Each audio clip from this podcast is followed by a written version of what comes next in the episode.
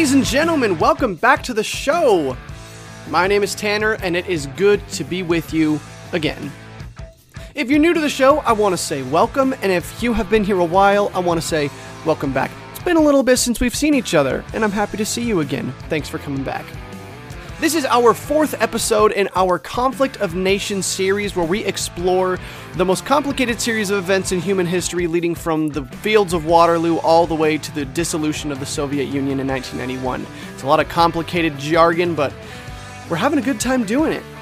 Now, I would like to explain my, my uh, month long absence recently. It's mostly just because I work a full time job and I go to school and I have other personal projects I've been working on, and I, things just kind of get out of hand occasionally. But I have been researching, I've been studying, and I'm back with this episode. We're going to keep doing this series. I am not done.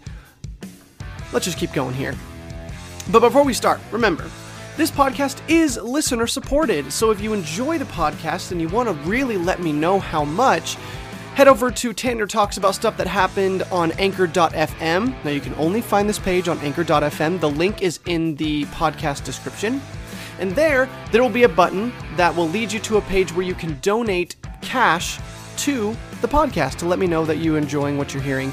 That would mean a lot to me, and it does give me a lot of encouragement when I see people donate to the podcast. But if you feel you do not have the means to donate to some guy on the internet's podcast, you can head over to Apple Podcasts or wherever you listen to podcasts and drop me a five star review to let me know that you care.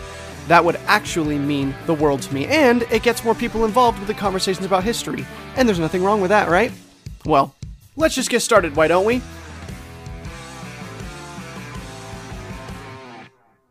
When we last left off, in 1878, France was in tatters following the abdication of Napoleon III and the back breaking conclusion of the Franco Prussian War. Germany had united under Otto von Bismarck into the First German Empire. Italy had acquired Venice from Austria to make themselves a united Italy for the first time ever. Russia had beaten the Ottoman Empire as revenge for the Crimean War, as well as establishing themselves as the prime influencer over the Balkan states. And the brand new Austro Hungarian Empire was harboring some serious resentment toward them for it. Europe was more or less stable meaning there were no wars going on at the moment. And I'm just going to get this out of the way right now. With the exception of a brief war between Serbia and Bulgaria, there would be no more large scale conflicts in Europe for the next quarter century. Nope. Sorry, guys. No wars in this episode. In Europe, at least. After the numerous wars of the 1800s, as the century came to a close, Europe elected instead to take a collective breather, if you will, and work on rebuilding their nations from the painful wounds suffered from these conflicts. So, let's jump to each one of these countries and take a quick look at how they're doing. France, after a period of relative anarchy, established the Third French Republic, which, while not extremely popular, at least it wasn't a monarchy. They drafted a new constitution, established free and secular public education, revamped newspaper circulation, and modernized the populace. They began rebuilding their shattered nation. The new German Empire had already drafted their constitution, establishing a monarchy with an emperor at the top. Some of their first main objectives were establishing railways and canals to join the various states of their new empire, as well as issuing new forms of currency, creating telegraph lines, and forming new trade routes. Also, their military was being trained and maintained profusely. The freshly unified nation of Italy drafted their own constitution and focused on freedom of the press, freedom of religion, and granted the rights of habeas corpus. It is time for a definition. What is habeas corpus? Habeas corpus is a term that was coined in medieval Europe but is still used in the modern day. The original medieval Latin meaning is, quote, we, a court, command that you have the body of the detainee brought before us doesn't really explain a whole lot right now because the term is used a little bit differently than it used to be used, but the term grew to represent a recourse in law through which a person can report an unlawful detention or imprisonment to a court and request that the court order the custodian of the person, usually a prison official, to bring the prisoner to the court to determine whether the detention is lawful. By the late 1800s, this meant that no citizen protected by the rights of habeas corpus could be arrested or imprisoned without a written and approved reason. So, to dumb that down, you can't be arrested because you said something the government didn't like. And if you felt that you were imprisoned unjustly, you could petition the court to bring in a third and neutral party to decide if the imprisonment was unjust. So, Italy was working toward democratization and making its populace feel secure. It established a Senate and a Chamber of Deputies, which you can loosely compare to the United States House of Representatives. The government also rapidly caught up to the Industrial Revolution taking place in other parts of Europe and heavily industrialized northern Italy, though it did neglect southern Italy, which quickly became overpopulated and underdeveloped, fueling a mass exodus of migrants from Italy to other parts of the world, creating an Italian diaspora if you want a definition for a diaspora, check my World War III Great African War episode. I've got a great great definition in there. But this is why we have movies like The Godfather. Austria-Hungary was experiencing some blended family dynamics with ethnic Austrians and ethnic Hungarians vying for positions of power while also trying to assimilate the freshly occupied Bosnians, Croatians, and Slovenes into their ranks. The union between Austria and Hungary had come about after the Austrian defeat at the hands of the Prussians, pre German Empire, when Austria and Hungary knew that if either of them wanted to enjoy the status as a great power, they'd have to do it together.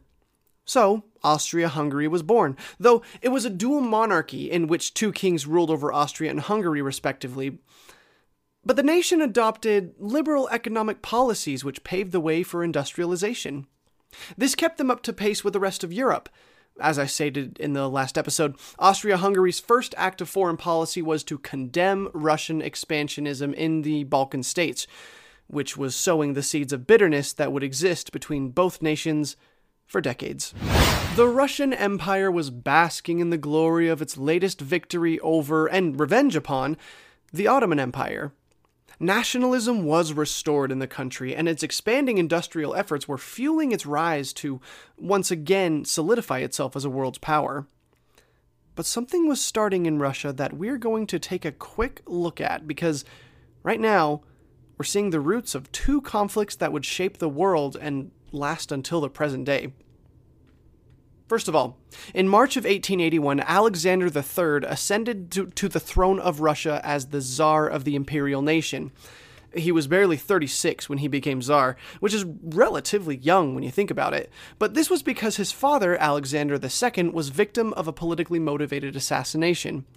At this time, Russia held claim to areas such as Poland and Lithuania, which held large Jewish populations, and anti Jewish sentiment had been growing in Russia for the better part of the century ever since their annexation in the late 1700s and early 1800s. Why? Mostly because the Russian Orthodox Church was one of the leading powers in Russia and they were Christian. And what's the main Christian belief? Jesus was the Christ, the Son of God, the Savior of all mankind, and so on and so forth. The Jewish belief is that while Jesus was a good guy, a great guy even, he was not the Savior of all mankind, and God has yet to send a Savior to the earth. That's a pretty fundamental divide. While the Russian Orthodox Church decided that it wanted dominion over the hearts and minds of the people, it had to suppress the Jews as quickly and efficiently as possible. And this is where the infamous Russian pogroms come into play. What's a pogrom? A pogrom is a violent riot aimed at the massacre or expulsion of an ethnic or religious group, particularly one aimed at the Jewish population. This is a Slavic term and was coined in the 1800s during these events that take place at this point in our story.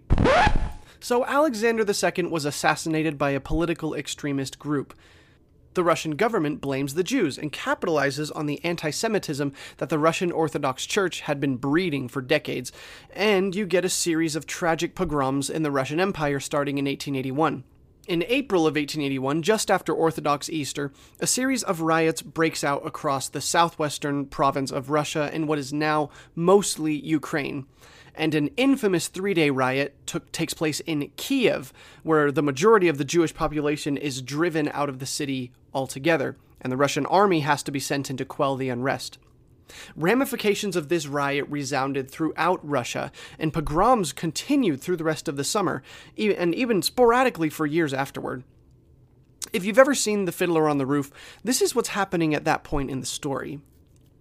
So anti Semitism is growing in Russia and becoming a significant problem.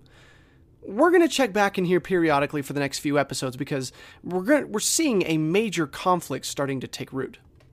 Second, some of the ideas that had become somewhat popular in France in the mid 1800s had found their way over to Russia, and several groups of Russians had taken up the mantle of a relatively new form of idealized economics known as socialism two fellows, Karl Marx and Friedrich Engels, had done a bit of writing in the mid 1800s and collaborated on a bit of societal critique. Nothing too fancy. You might have heard of it. It's called the Manifesto of the Communist Party, otherwise known as The Communist Manifesto! I just learned how to do that. Pretty cool, huh? Well, the ideas of the Communist Manifesto had spread like wildfire through mainland Europe and had resounded notably well with the Russian people, who were becoming disenfranchised with the rapid industrialization of the nation. A small percentage of peasants in Russia became infatuated with the ideas of socialism and communism, with Marx's calls for the end of class warfare and the redistribution of the bourgeois land and wealth among the peasants. Though they still only made up an extreme minority, the ideas were reaching new ears, and Russians seemed to be the first people since the Paris Commune to really take matters into their own hands we're going to keep an eye on these ones too. They're feisty, and they might just change the world. All the way to the other side of Europe, we're going to jump right over to meet two characters who have played a minimal part in our story up to this point Spain and Portugal, siblings on the Iberian Peninsula. We saw them in action during the time of Napoleon, but they've been focusing on internal affairs up to this point, and they're about to jump back into international politics. For pretty much the rest of this episode, we're talking about a little thing called New Imperialism. Though New Imperialism had been around since, uh, give or take, the 1860s, what we're looking at specifically here starts in 1884 in a meeting of world leaders in the capital of the new German Empire, and that was going to shape the future of the continent of Africa. When we come back, we're going to talk about the Berlin Conference of 1884, the scramble for Africa, and the colonization of, essentially, the entire planet. Berlin, 1884. 20 representatives from 14 different nations meet up in Berlin to discuss matters of imperialism, specifically who was allowed to colonize what. Why? Up to this point, colonies were basically finders keepers.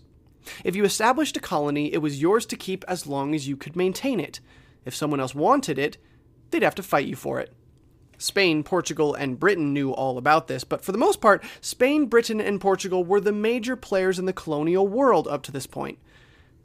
Now, Europe wasn't really at war anymore, but they were all eyeing potential colonial possessions across the globe, and they figured they should probably sit down and decide where each nation was allowed to colonize. But again, why?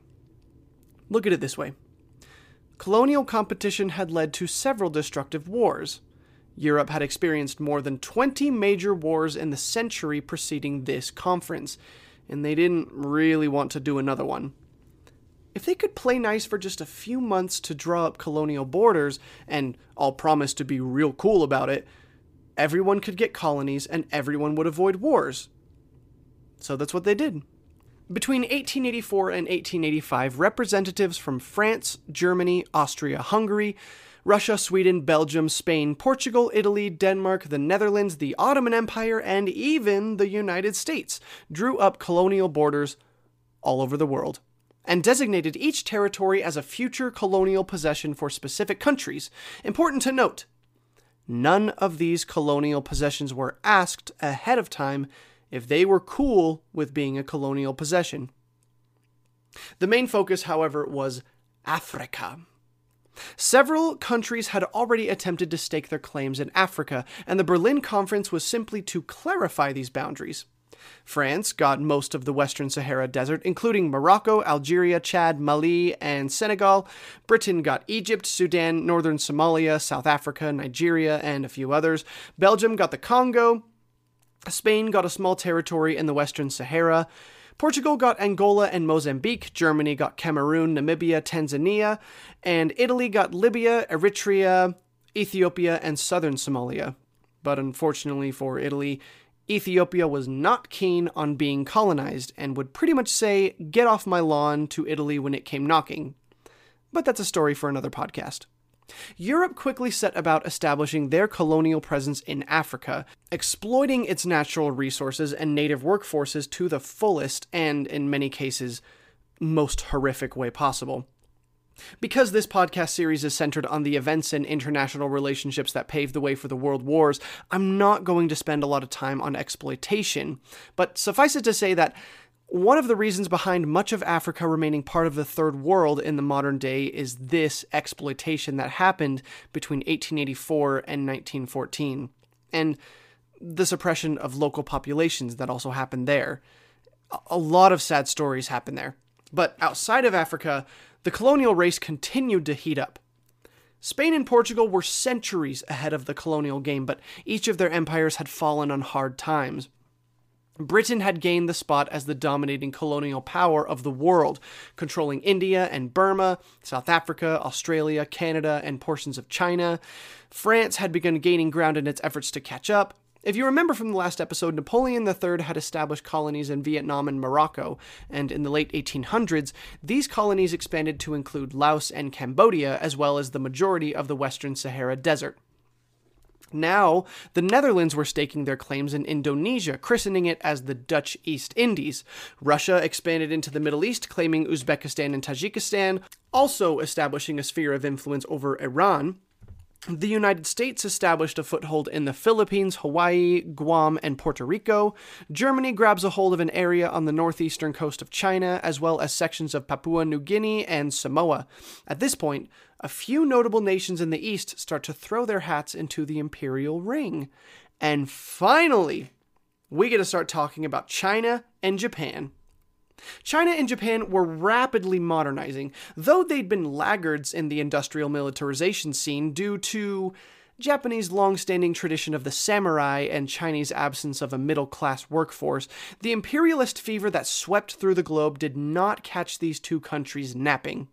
Japan had recently opened its borders during the Meiji Restoration. Go ahead and listen to my Nintendo episode if you want more details on, on that. And China had been buying guns and artillery from Europe for years. After the humiliation suffered by the Chinese due to the British during the Opium Wars, China was ready to show what it was made of, and Japan was eager to demonstrate its imperial capabilities to earn it a spot on the world stage. Japan started first, annexing islands in 1869, starting with Hokkaido, the northern island of modern day Japan. Less than a decade later, it claimed the Bonin Islands, which had previously been claimed by the British. These were the islands lying in the Pacific southeast of Japan, including the island of Iwo Jima. Soon after, they claimed the Ryukyu Islands, which is the chain of islands to the southwest of Japan, leading to Taiwan. Japan wanted Taiwan too, but China had been busy with its own colonial efforts, claiming Taiwan and Penghu, which was the archipelago of islands between Taiwan and the Chinese mainland. Japan believed Taiwan was the key to its status as a true imperial power, but these were China's only two offshore holdings, so they did the only logical thing. And they had a war. The first Sino Japanese War. Ever. Japan won pretty easily. As a result, Japan gained control of Taiwan and Penghu and even established a sphere of influence over the Korean peninsula. So I think I've said sphere of influence twice in this episode, but I'm also pretty sure I've said it before without explaining what it means. So, what is a sphere of influence? A sphere of influence is a country or area in which another country has power to affect developments, although it has no formal authority. Basically, big country is big brother, little country is little brother, and big brother is teaching little brother how to play sports. Little brother will only learn what big brother teaches and will play the game how big brother wants. So we end up here in the year 1900, and borders that originally existed only in Europe now exist all over the globe. On the Saudi Peninsula, Ottoman borders meet directly with British territories. In Southeast Asia, only Thailand separates British India and French Indochina.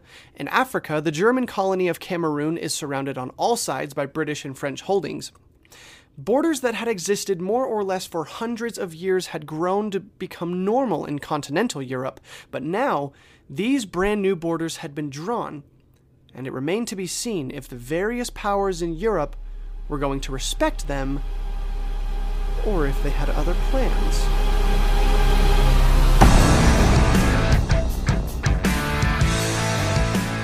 And that's going to do it for the episode today, ladies and gentlemen. Thank you for tuning in. I will be back as soon as I possibly can with part five. We are almost to World War One. We are officially in the 20th century.